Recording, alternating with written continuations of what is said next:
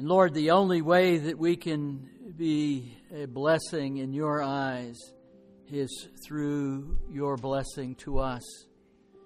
We're absolutely dependent upon you for everything, for our breath, for our mind, for our actions. And Lord, it's through your Spirit moving through us that gives us the power to live lives that are pleasing and worthy of the calling that you have given to us. And we give you thanks and we give you praise this day for who you are, for what you have done. And through Christ our Lord, who gives us all things, we give you thanks. Amen. Please be seated. So,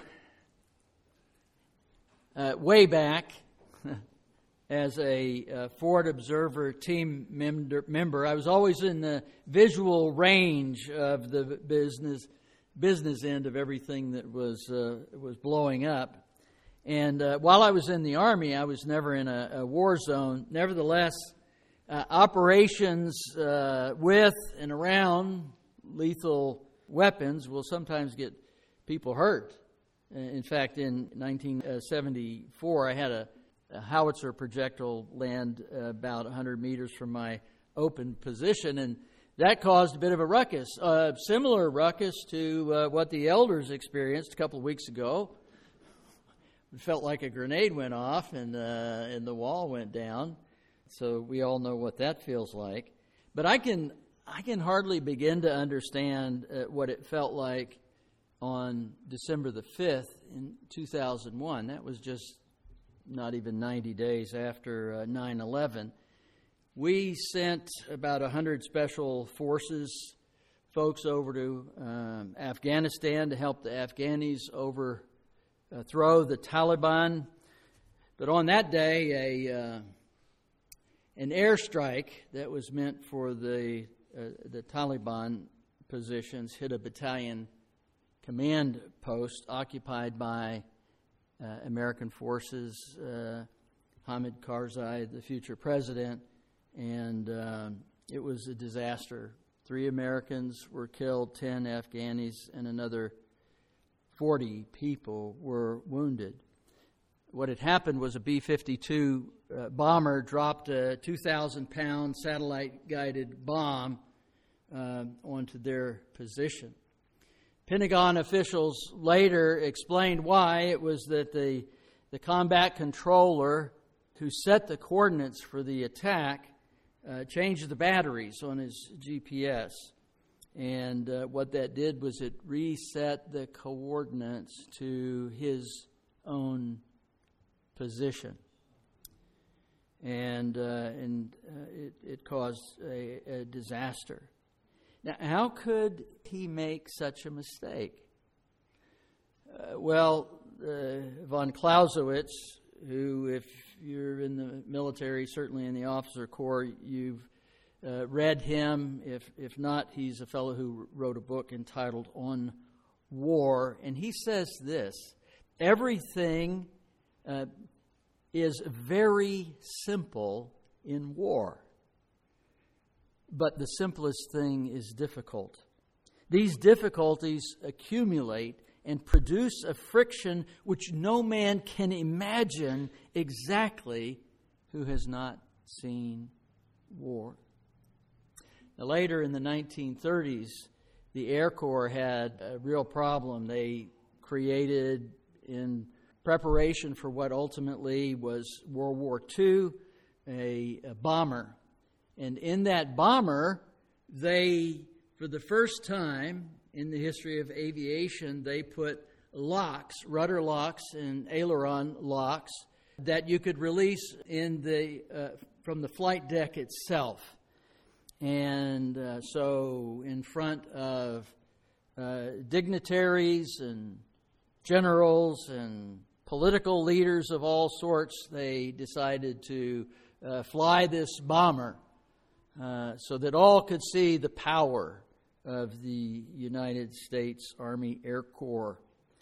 And of course, it went up and it turned sideways and it went down. They had not released these locks, so they had no control of the rudder, they had no control of the ailerons. And so what happened was the the Army Air Corps said, "Listen, when things are new or when things are tense, as in uh, von Clausewitz, what we need to do is, is come up with a checklist. And so uh, uh, they did. And instead of the mind having to remember everything, and if you've ever been in a stressful situation, you know you don't remember anything. You're standing and staring and thinking, what am I supposed to do now?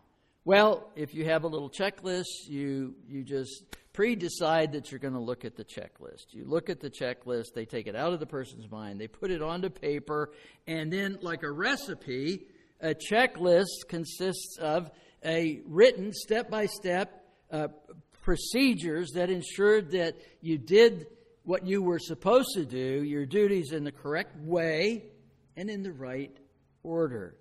And so injuries in, in training and in war went, uh, went down significantly. But as we saw in the opening uh, stories, an unused checklist leads to uh, danger.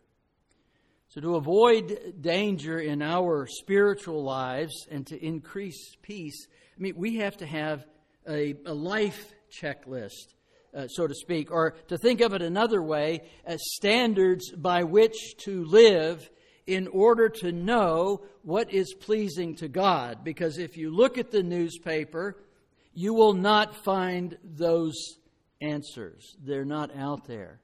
Uh, they change. And now it's changing so rapidly, things are even uh, difficult to keep up with for those who are attempting to do that. It, it, there's standards for success in spirituality. When I say success, I don't mean uh, success like financial success. What I mean is in pleasing uh, the Lord. And, and that is, we need something that understands us, you and me, in such a way that it meets our needs to get through this life in a manner that's worthy of our calling. In our text today, Paul reaches out to his dear son in the faith, Timothy, and he has this striking statement. Uh, we had gone through uh, recently uh, some very uh, difficult uh, pieces of text where it's just the world is going nowhere fast, and it's getting there in a violent, in a demeaning, in a disrespectful uh, way. But now he says, As for you, essentially he says, uh, train well, run well, finish well, but you cannot do it alone. Um, when you're under pressure, when things are coming down around you, and remember that was the context that Second Timothy was written in. Timothy was being alerted by Paul that Nero is coming, essentially persecution is coming, you have to understand how to get through well. And all these standards that he was giving to Timothy, we also uh, need. And uh, the standards are held really in the Word of God and Scripture. Now, some of you might say, John, that's the, the Word of God is Scripture. That's the, the same thing. Well, no, it's not at least not in the classical uh, sense. From antiquity, the Word of God is Jesus Christ incarnate. The Scripture is the Word of God written. And we have to have both of these. We have to have both of these in our lives. Romans uh, 10, 14, and 15 says this How then will they call on him in whom they have not believed? And how are they to believe in whom they have never heard? And how are they to hear without someone preaching? And how are they to preach unless they are sent? As it is written, How beautiful are the feet of those who preach the gospel. So we learn that it takes an incarnational ministry, but that incarnational ministry, i.e., someone has to go.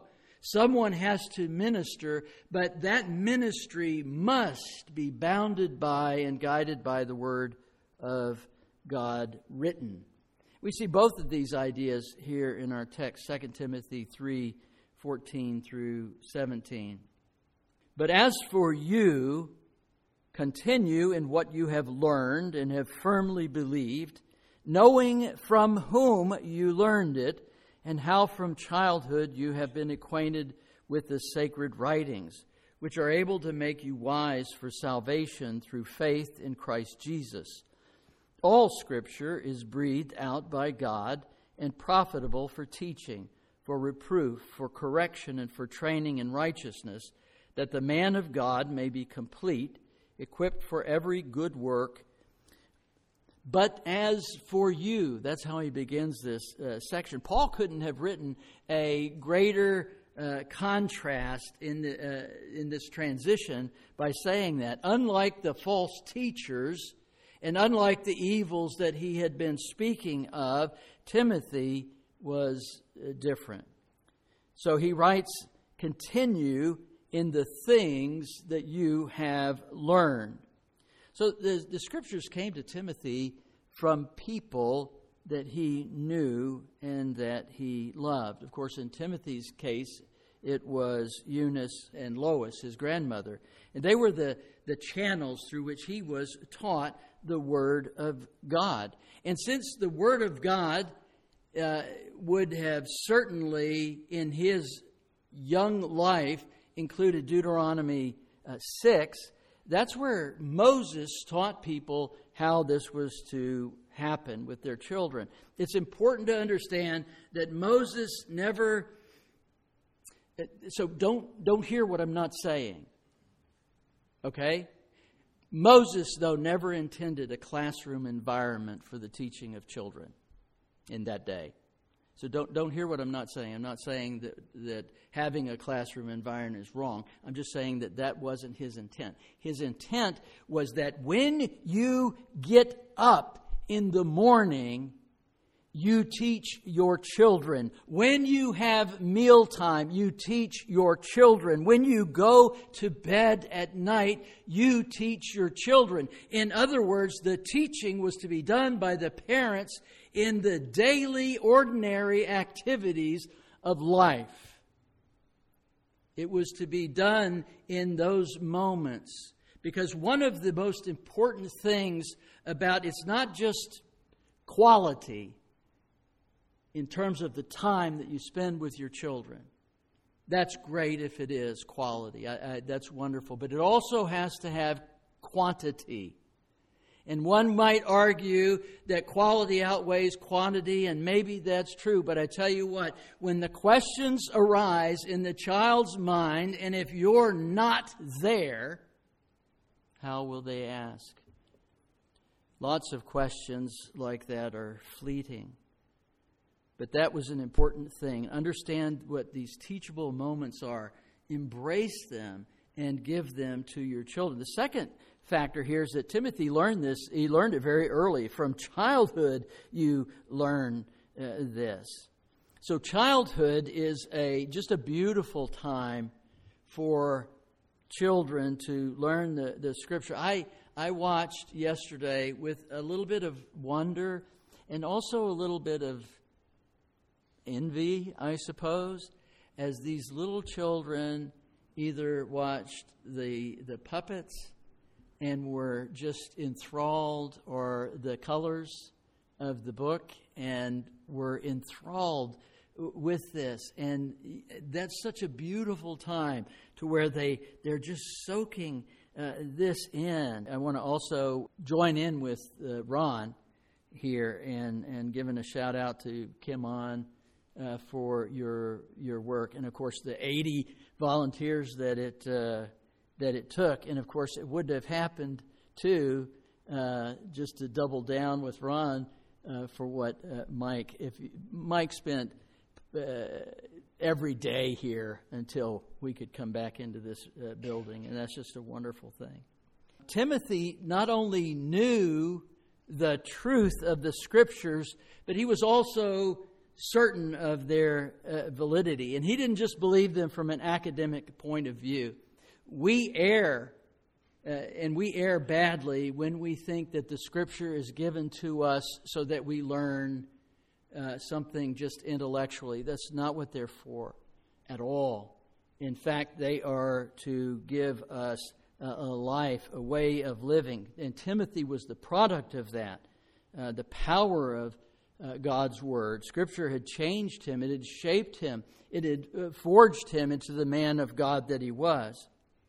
And uh, third, and some of this stuff is, this is all in the shadow of what the Apostle Paul is going to say about Scripture, about the written Word of, of God, but we cannot, uh, we cannot miss it. We can't uh, forget that even though it's in the shadow of that, it's very real. Because Timothy had a very deep and personal relationship with the Apostle Paul, and that's who he learned these truths from. He lived with him, they worked together, they ate together, they did what essentially Moses had said when you get up in the morning, when you share a meal, when you go to bed at night, you don't just simply give words, but you show and you demonstrate with your life. I believe that Paul had that directly in his mind when he was thinking about Timothy as his son. It wasn't simply that, hey, I'm the one who led you to Christ, therefore you're my son. I think it's because they lived and they worked and they breathed in and out the Word of God in such a way that when Timothy looked at Paul, he saw a consistent life from the Word of God. The humanity of the people in Timothy's life taught him. Timothy was not prepared with the, you know, do as I say, not as I do.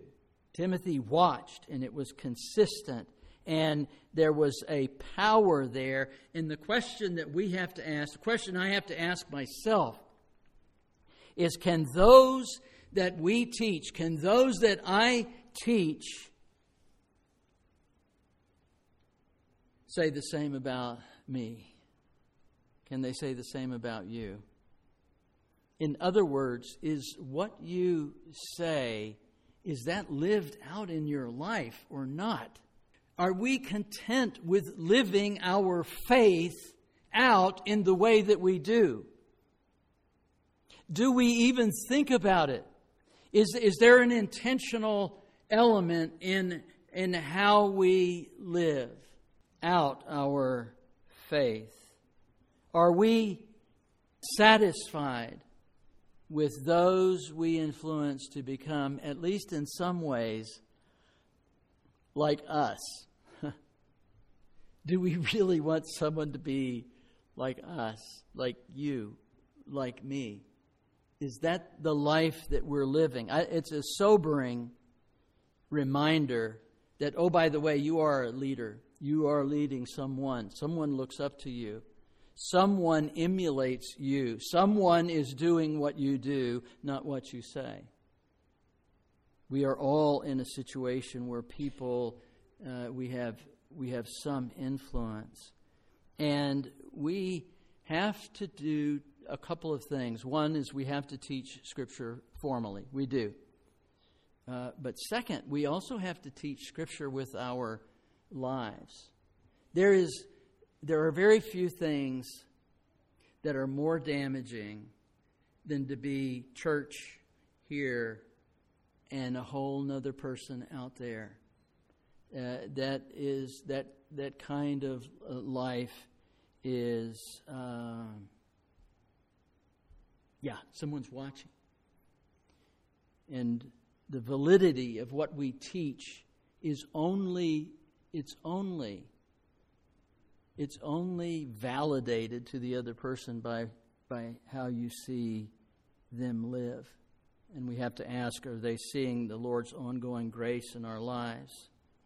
I, I wanted to stop there for just a minute because the next thing that Paul says is so powerful. that, we forget this part. We go straight to this, where he moves to this remarkable statement about Scripture. But we have to understand that Paul is not pivoting. Paul is not going from one subject to another subject. He's explaining to Timothy that in this present context of persecution and the coming difficulties, how you can survive and how you can prosper in an evil age, which, by the way, we live in now. And in, it was in that context that Paul is reminding Timothy of the reliability and the profitability of the scriptures. See, Timothy, you already know this, right? You've, you've got this. Uh, you, you need this standard. You need this checklist, and it's not a checklist to make sure that, oh, I did this and I did this. That's not the kind of checklist I'm talking about. What I'm talking about is the checklist that leads a person to living a life worthy of their calling. The list of those, and, I, and, I, and I, I won't name names, but I just invite you to look it up on the internet. But the list of those who have proclaimed Christ and then abandoned him is long and disappointing. Somewhere along the way, I guarantee it, they said, ah, I don't need it. I don't need those standards. I don't need this checklist. I don't need, you know what? As the secularist would uh, say, I can sing uh, better than Elvis. Bet you guys didn't know that. I'm also smarter than Einstein. You didn't know that either? Well, they're both dead. so Elvis can't sing at all.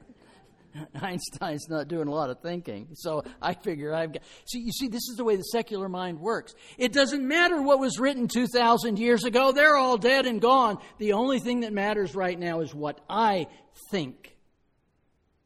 What I think is the only thing that's important. That's the way the secular mind works. It's, it's about, it's the centrality of uh, me. And yet the Apostle Paul is saying, no, those things remain true. They remain true. And when you fail to abide by the Word of God, as we've seen, danger is close. So Paul says this all Scripture is God breathed. Wow. I mean, since it comes from God, who is reliable, who is trustworthy, and the Scripture comes from God, therefore the scripture is trustworthy. You may be uh, wondering if you can trust the Word of God in today's world. Yes, yes, you can. God is reliable. Scripture is reliable. Listen, the Scriptures are not the result of some religious or philosophical genius in people. That's not where it comes from. The Bible, as it's been said, is not the kind of book we would write if we could write. It's an amazing, an amazing uh, book, and it's imparted to us without error through the men, the authors, I should say, who wrote it.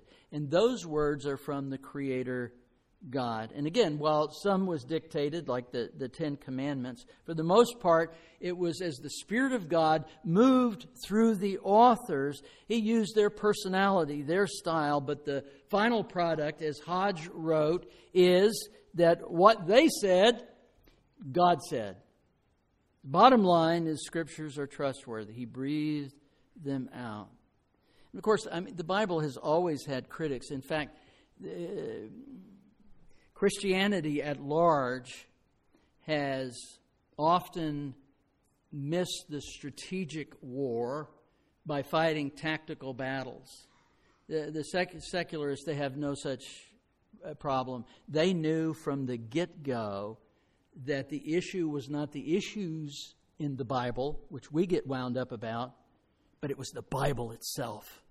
And so they've been attacking directly the Word of God written for hundreds of years. Undermining, because they know if they can undermine the Word of God or your belief in the Word of God, they can undermine you. Because that's what we have. But we fight about the issues contained in the Word of God. And they're like, we kick that post out and the whole thing collapses. And you know what? When I see a lot of kids go off to college, that's what I see. I see it fall right down. And it's just so disheartening and so difficult. But anyway, the Bible has always had critics. And one of the reasons why? Why? Of course, why? The Bible confronts us with our sin. Nobody wants to be confronted. Nobody wants to be confronted with their sin. No. And so, what's the easiest thing to do if you're confronted with your sin, or if you're afraid you might be confronted with your sin and you don't have an answer? Well, you you attack. Uh, isn't that what we see in political discourse today? Actually, it's not even just in political discourse. It's, it's moving throughout our uh, society as a whole. Is that when you're losing an argument, you don't deal with the issues. You don't need to go do more research. You don't need to buttress your argument. You just start calling names. You're this and you're that and you're the other thing. Therefore, I'm better than you and smarter than you and whatever else I am than you. Now, real quickly here to, to, for greater understanding, we've got to address two quick questions. First, what did Paul mean when he said all Scripture? That, so the word translated in Scripture is, is used 51 times in the New Testament, and it always refers to either some part of the Bible or the Bible as a, a whole. And when I say Bible, most of the time that's actually a reference to the Old Testament, or what we might call the Hebrew uh, Scriptures. But sometimes it's used as a New Testament. Like Peter in 2 Peter 3.16, he refers to Paul's letters as Scripture. So this phrase, sacred writings, in verse 15, is a clear reference to the Hebrew Scriptures, to the Old Testament. Because Timothy wouldn't had, as a child, any New Testament scriptures because they didn't exist. So the the word there is graphi. That's the word that they use. It's uh, the word to write in a plural form, and that's when they said that it meant the Old Testament uh, scriptures. And while some scholars here, they get all hot and bothered with this uh, text and they say that's all that's being referenced here is the Old Testament. So that's what we need to cling to is the Old Testament, at least as it relates to what Paul has to say. But Paul doesn't use that.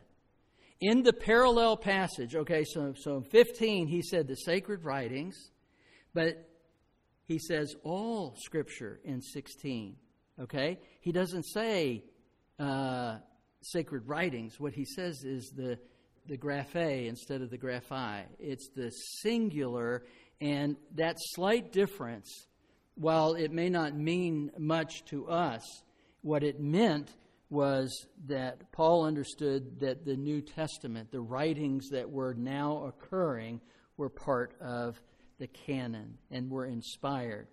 Actually, we, we use the word inspired uh, to breathe in when actually the text says that this, they were breathed out. But we don't have a good word. We don't want to say we don't want to say that word because it means something else in english expired. So we don't we don't want to we don't want to say that right?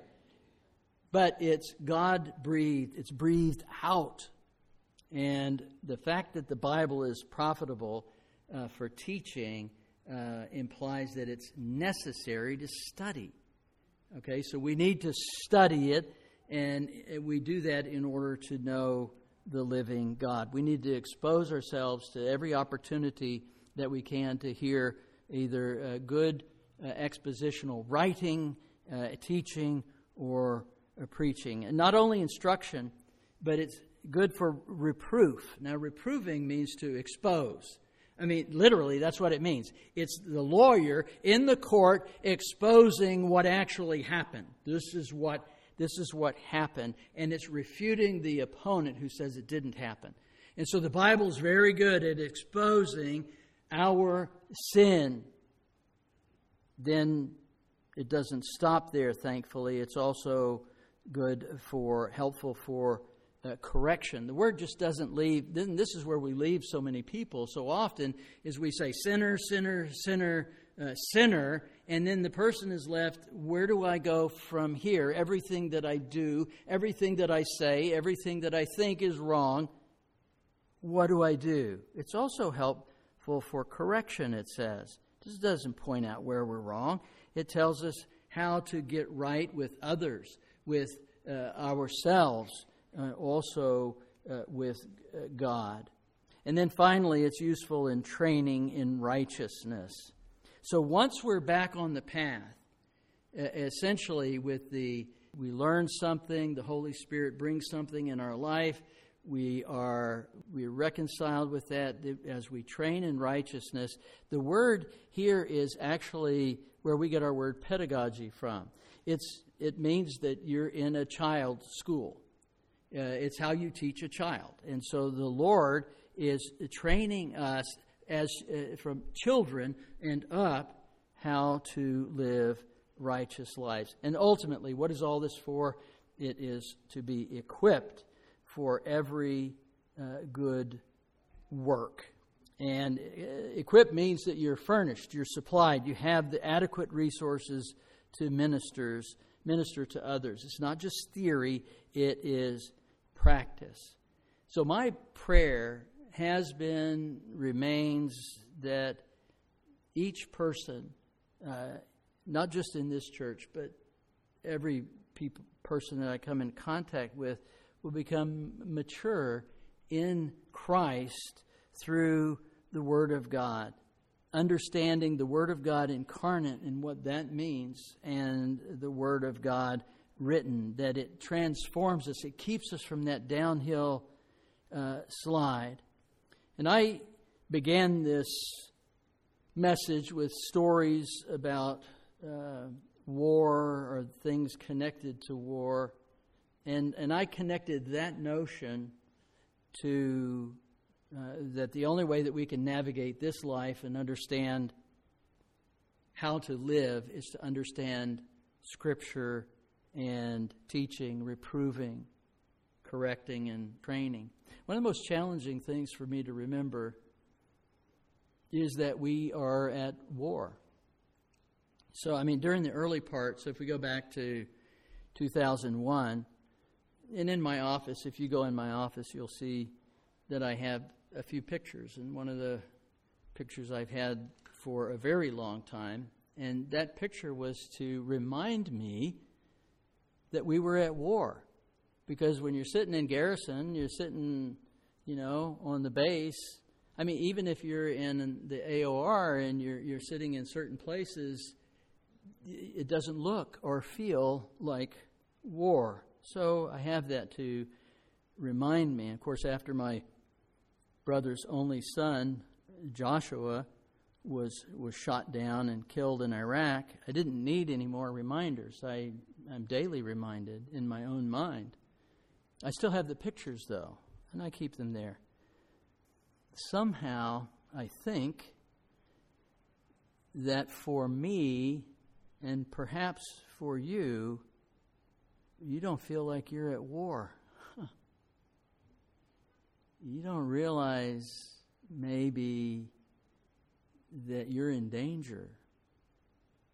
Maybe you need a picture to understand and comprehend the threat that comes to us from unseen things.